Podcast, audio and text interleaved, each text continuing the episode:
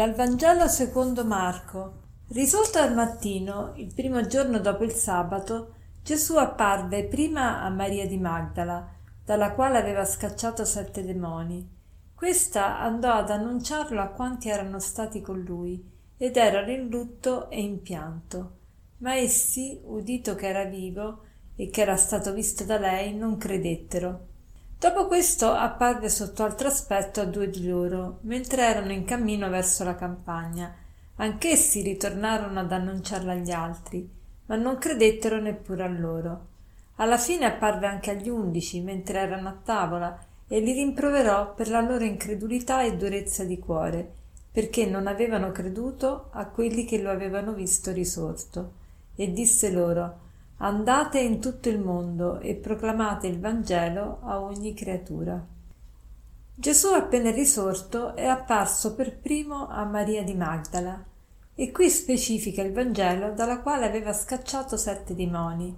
Quindi apparve a Maria non perché era la più santa, la più brava, la più devota, ma perché non sappiamo.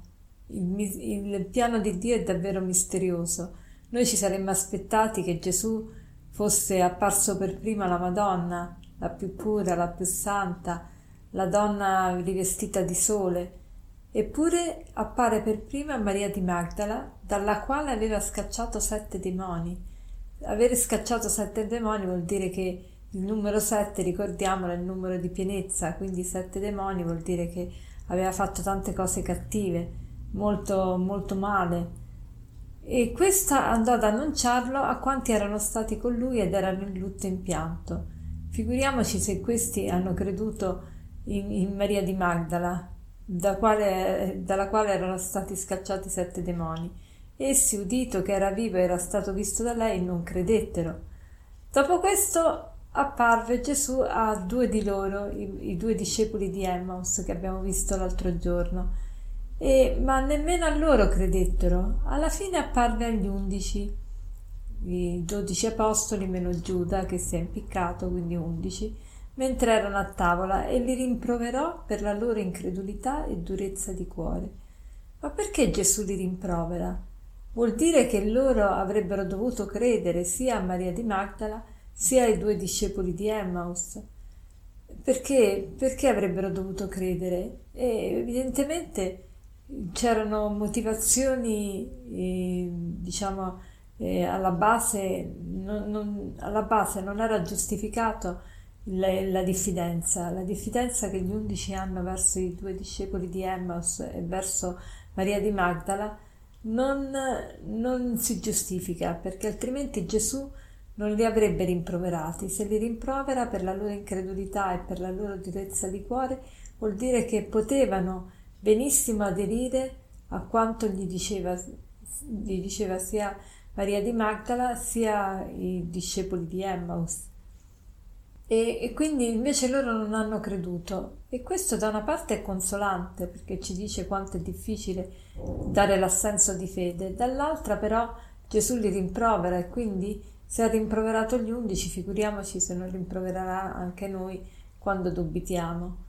Allora cerchiamo di non dubitare e soprattutto cerchiamo di far conoscere il Vangelo, perché che cosa dice poi qui il Vangelo? Dice che Gesù dà il compito agli 11: andate in tutto il mondo e proclamate il Vangelo a ogni creatura. A me colpisce sempre quando leggo a ogni creatura, perché non dice andate in tutto il mondo e proclamate a tutti il Vangelo, ma a ogni creatura.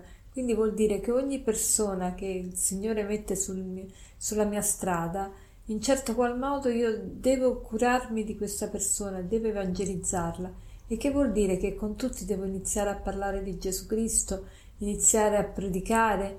No, non vuol dire questo, ma vuol dire far conoscere il Vangelo.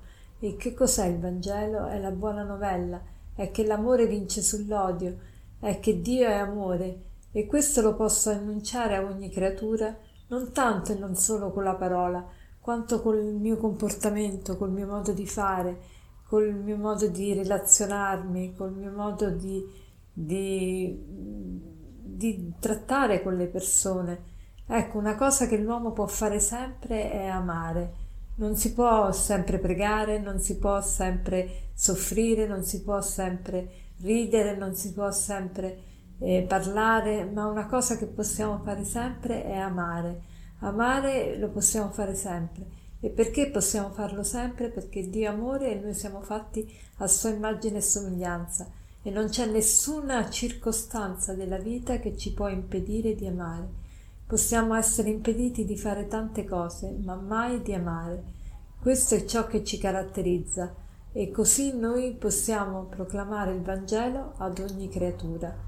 Allora, per concludere, vorrei citarvi questo aforisma che era molto cara a San Francesco, lo ripeteva sempre: predicate sempre, quando è necessario usate le parole.